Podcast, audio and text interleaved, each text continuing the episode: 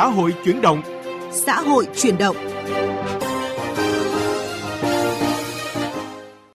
Các biên tập viên Huyền Trang và Hà Linh xin kính chào quý vị và các bạn. Chương trình xã hội chuyển động hôm nay có những nội dung chính sau.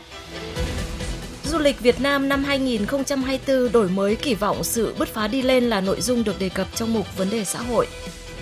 Mục sắc màu cuộc sống mời quý vị nghe bài Mang mùa xuân đến với những hộ nghèo để cùng chung vui với những gia đình có hoàn cảnh khó khăn khi được cộng đồng sẻ chia để có được một mùa xuân mới ngập tràn yêu thương. Vấn đề xã hội Thưa quý vị và các bạn, du lịch Việt Nam đã ghi nhận những tín hiệu khởi sắc ngay trong tháng đầu tiên của năm 2024. Trong tháng 1 vừa qua, Việt Nam đã đón 1,5 triệu lượt khách quốc tế, nhiều thị trường có mức tăng trưởng vượt trội. Ngành du lịch Việt Nam kỳ vọng bước sang năm 2024 sẽ có sự bứt phá mạnh mẽ, thu hút đông đảo du khách trên toàn thế giới. Với mục tiêu đặt ra là thu hút từ 17 đến 18 triệu lượt khách quốc tế, ngành du lịch thể hiện sự quyết tâm để phục hồi hoàn toàn, đồng thời đặt ra những thách thức không nhỏ trong việc cạnh tranh với những nước trong khu vực, ghi nhận của phóng viên Huyền Trang. Tết Nguyên đán Giáp Thìn 2024, chị Nguyễn Trà My đặt một tour du lịch nghỉ dưỡng cao cấp với mong muốn được chia sẻ, gắn kết yêu thương với những người thân trong gia đình. Với cá nhân em thì sau một cái khoảng thời gian dịch bệnh khó khăn thì em nhận thấy là mình cần nhiều thời gian hơn cho gia đình nên là em muốn uh, dành cái đợt Tết này cho gia đình bằng những cái uh, tour thiên hướng uh, nghỉ dưỡng. Cùng với du lịch nội địa, thị trường du lịch quốc tế cũng rất sôi động. Sau khi được các nhân viên của công ty du lịch tư vấn, chị Nguyễn Thi Trà và gia đình lựa chọn đi du lịch Hàn Quốc trong dịp Tết năm nay. Tôi chọn tour đi Hàn Quốc tại vì ờ, tôi nghĩ là tour Hàn Quốc cũng là ổn. Hàn Quốc là một đất nước cũng đáng để đi du lịch. Mà hơn nữa là cái đợt nghỉ Tết này dài ngày thì cũng rất là phù hợp với cả một cái tour du lịch như là đi Hàn Quốc. Là một trong những ngành có tốc độ phục hồi được đánh giá tích cực của nền kinh tế, du lịch Việt Nam đang lấy đà cho những hoạt động mạnh mẽ hơn vào năm 2024. Đặc biệt trong năm 2024, Việt Nam đặt mục tiêu thu hút 18 triệu lượt khách quốc tế và đưa khoảng 10 triệu lượt khách Việt đi du lịch nước ngoài. Để đạt được mục tiêu đó, Hiệp hội Du lịch Việt Nam đề nghị các cơ quan đại diện du lịch các nước cung cấp thông tin về sản phẩm du lịch, về các chính sách ưu đãi quốc gia với du khách Việt Nam đi du lịch nước ngoài. Ông Vũ Thế Bình, Chủ tịch Hiệp hội Du lịch Việt Nam nêu ý kiến. Làm thế nào để tăng trưởng khách quốc tế vào Việt Nam và làm thế nào để cho cái người Việt Nam đi nước ngoài được đối xử tốt nhất, được tôn trọng nhất và được ờ, đi theo đúng cái lựa chọn của mình. Và đấy chính là cái mục tiêu hợp tác giữa hai bên. Chúng ta cũng đón khách cũng cần khách và họ cũng cần khách. Làm sao để hai bên cùng thắng? Và như vậy thì chỉ có một con đường tốt nhất là kết hợp chặt chẽ với nhau phối hợp với nhau trong tất cả các hoạt động Ngoài việc thu hút khách quốc tế, năm 2024, ngành du lịch cũng tích cực thay đổi sản phẩm theo xu thế nhằm đáp ứng nhu cầu mới của du khách. Đó là những hoạt động du lịch có tính chuyên sâu hơn, khai thác những khía cạnh cảm thụ cao hơn để tăng thêm sức hút và hấp dẫn du khách. Bà Phạm Thị Hồng Thu, Phó Chủ tịch Hội Du lịch Cộng đồng Việt Nam cho rằng phải làm mới mình thôi những cái doanh nghiệp mà họ có sản phẩm dịch vụ thì họ phải chấp nhận là họ làm mới họ và họ phải thay đổi làm sao đấy để đạt được đúng cái tiêu chí mà khách hàng người ta mong muốn.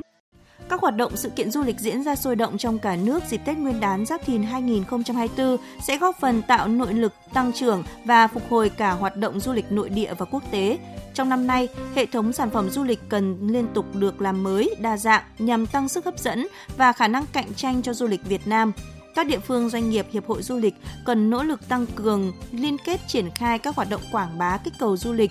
Có thể nói đây là thời điểm để du lịch bứt tốc, tăng sức cạnh tranh với các quốc gia trong khu vực. Nhìn nhận về những mục tiêu cần hoàn thành trong năm 2024 của ngành du lịch Việt Nam, Cục trưởng Cục Du lịch Quốc gia Nguyễn Trùng Khánh nhận định. Năm 2024 sẽ là một năm mà ngành du lịch sẽ phải quyết tâm, cố gắng phấn đấu để đẩy nhanh cái công việc phục hồi cũng như là tăng tốc phát triển du lịch theo tinh thần nghị quyết số 82 của chính phủ. Ở trên cơ sở đó thì chúng tôi đang tham mưu đề xuất về cái mục tiêu chỉ tiêu khách du lịch của năm 2024 ờ, chúng ta sẽ cố gắng phấn đấu đón được từ 17 đến 18 triệu lượt khách du lịch quốc tế và bên cạnh đó thì phục vụ khoảng 110 ờ, triệu lượt khách du lịch nội địa và tổng thu về từ hoạt động du lịch ước hoạt đạt sẽ đạt khoảng 840 ngàn tỷ. Tuy vẫn còn những hạn chế cần khắc phục để đẩy nhanh phục hồi trong năm 2024, hy vọng bằng những kế hoạch giải pháp đồng bộ và thiết thực, ngành du lịch Việt Nam sẽ thực sự bứt tốc, phấn đấu là ngành kinh tế mũi nhọn của đất nước. Thưa quý vị và các bạn, với sự phục hồi mạnh mẽ cùng các chiến lược quảng bá du lịch hiệu quả của Việt Nam, lượng tìm kiếm về du lịch Việt Nam trong năm 2023 cũng tăng vọt với mức tăng trưởng lên đến 298% so với cùng kỳ năm ngoái. Đây là những tiền đề để du lịch Việt Nam đạt bứt phá về lượng khách quốc tế trong năm 2024. Nhìn lại một năm với những kết quả khả quan, ngành du lịch cũng cần tháo gỡ những khó khăn còn tồn tại để tăng tốc đi lên trong năm nay. Bàn về vấn đề này, phóng viên Huyền Trang có cuộc trao đổi với ông Phạm Văn Thủy, Phó Cục trưởng Cục Du lịch Quốc gia Việt Nam. Mời quý vị và các bạn cùng nghe. Ờ, thưa ông, ờ, trong năm 2023 thì ờ, phải chăng ngành du lịch đã có những bước tiến khả quan, góp phần tạo tiền đề cho sự tăng tốc và phát triển trong năm 2024? Năm nay theo cái kỳ vọng của chúng ta ấy, là chúng ta đạt được một cái chỉ tiêu khách du lịch quốc tế đến với chúng ta ban đầu đăng ký là khoảng 8 triệu lượt khách du lịch quốc tế và khoảng 103 triệu lượt khách du lịch nội địa. Thế nhưng mà đến hết tháng 10 thì chúng ta đã vượt cái chỉ tiêu đó và chúng ta đã đăng ký hay đúng hơn là điều chỉnh cái định hướng phát triển. Đấy là cái chỉ tiêu lên khoảng 12,5 đến 13 triệu khách du lịch quốc tế. Thì đến giờ phút này là chúng ta đạt được các cái chỉ tiêu kể cả sau điều chỉnh. Như vậy là ta thấy tín hiệu rất tốt cho cái việc mà phát triển du lịch trong thời gian tới của chúng ta nhất là năm 2024 một năm có quyết định là bản lề để trước thềm đại hội đảng toàn quốc lần thứ 4 của chúng ta. Do vậy phát triển kinh tế xã hội nói chung và phát triển du lịch nói riêng là chúng ta phải nỗ lực nhiều hơn nữa. Trong lúc là chúng ta đã mở hết các nút thắt và tạo điều kiện ra hành lang pháp lý cho các doanh nghiệp phát triển du lịch của chúng ta. Rồi các địa phương cũng chú tâm đến nội dung đó thì kỳ vọng trong năm 2024 này là chúng ta sẽ đạt được cái chỉ tiêu kỳ vọng của chúng ta đấy là sẽ đón được cái lượng khách du lịch quốc tế giống như năm 2019 đấy là 18 triệu lượt khách du lịch của chúng ta và tôi dám khẳng định rằng nếu như các cơ quan chức năng các cơ quan có liên quan cùng với Bộ Văn hóa Thể thao Du lịch, cùng với Cục Du lịch Quốc gia Việt Nam, chúng ta sẽ tạo dựng ra được một hình ảnh du lịch của chúng ta với cái điểm đến hấp dẫn với quốc tế thì lượng khách du lịch quốc tế đến với chúng ta sẽ đạt theo kỳ vọng của chúng ta. Vâng, à, theo ông vậy à, còn những khó khăn vướng mắc gì mà ngành du lịch cần phải tháo gỡ để có thể hướng tới những mục tiêu mới trong năm 2024? Thực ra tháo gỡ những cái khó khăn vướng mắc đó thì luôn luôn chúng ta cần phải thao gỡ để đáp ứng cái nhu cầu phát triển trong nước và đáp ứng với cái nguyện vọng